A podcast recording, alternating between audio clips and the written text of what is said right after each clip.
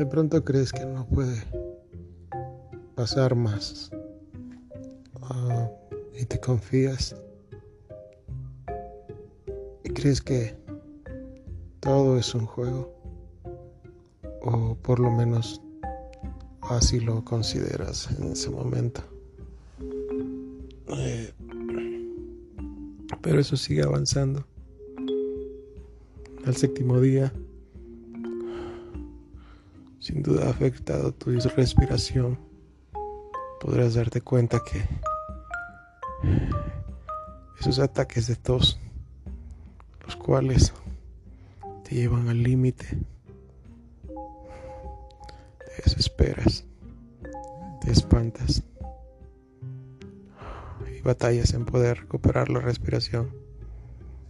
Es ahí donde te das cuenta que no es un juego, que necesitas cuidarte, necesitas um, aplicarte todo lo que te indican, que necesitas uh, seguir adelante aún cuando a ese punto ya ha afectado tu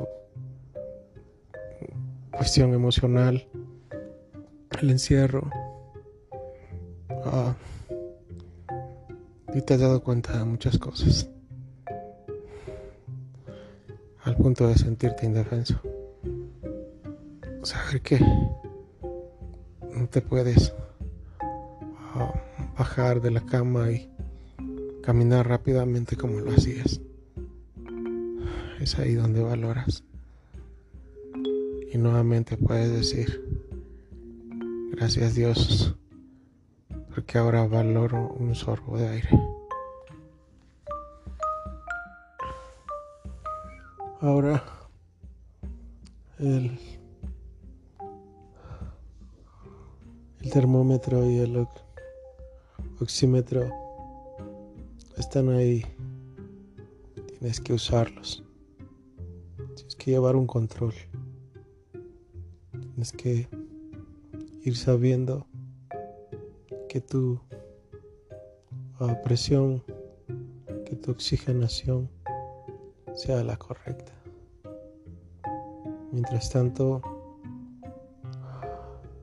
tienes que ir preparando un concentrador de oxígeno o un tanque de oxígeno porque si no mejora los necesitarás. Para ese punto, para ese momento, el aislamiento y el encierro y la separación ya estará haciendo estragos en tu mente, en tu cuestión emocional, todo te pondrá sensible. al punto a veces de enojarte, de sacarlo todo lo que hay en ti. Y así es el día. La preocupación. De que no se empeore tu respiración, de seguir tomando las pastillas, de seguir tomando el tratamiento, de seguir inyectándote, de seguir recuperándote. Una semana no pesa, quizá en la cuestión económica, en la cuestión emocional empieza a hacer estragos en ti.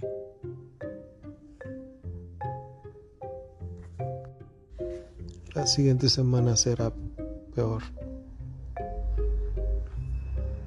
empezará un poco a pesarte.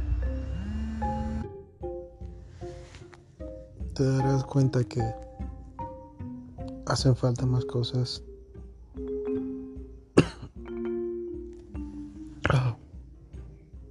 que tienen que comprarse más cosas.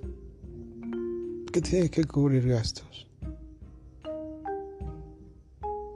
Pero aún hay aún en eso Dios tiene misericordia. Y suceden cosas a tu alrededor. Muchas cosas.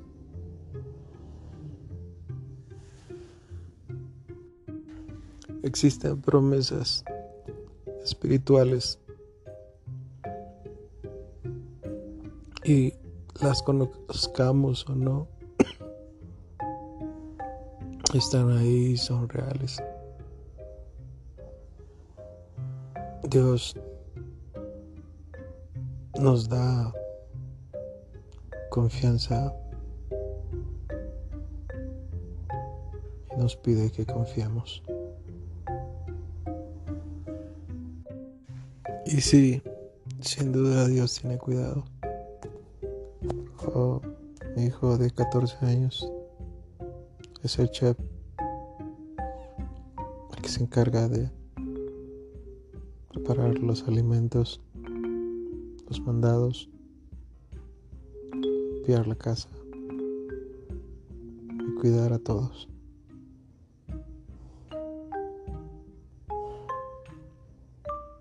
Sin duda Dios,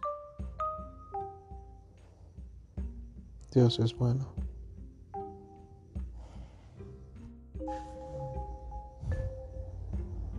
Muchos han acercado a algo y eso es lindo. La palabra de Dios dice que el hombre es malo por naturaleza, pero que es Dios quien pone el corazón del hombre, el querer como el hacer. Así que a Dios sea la gloria.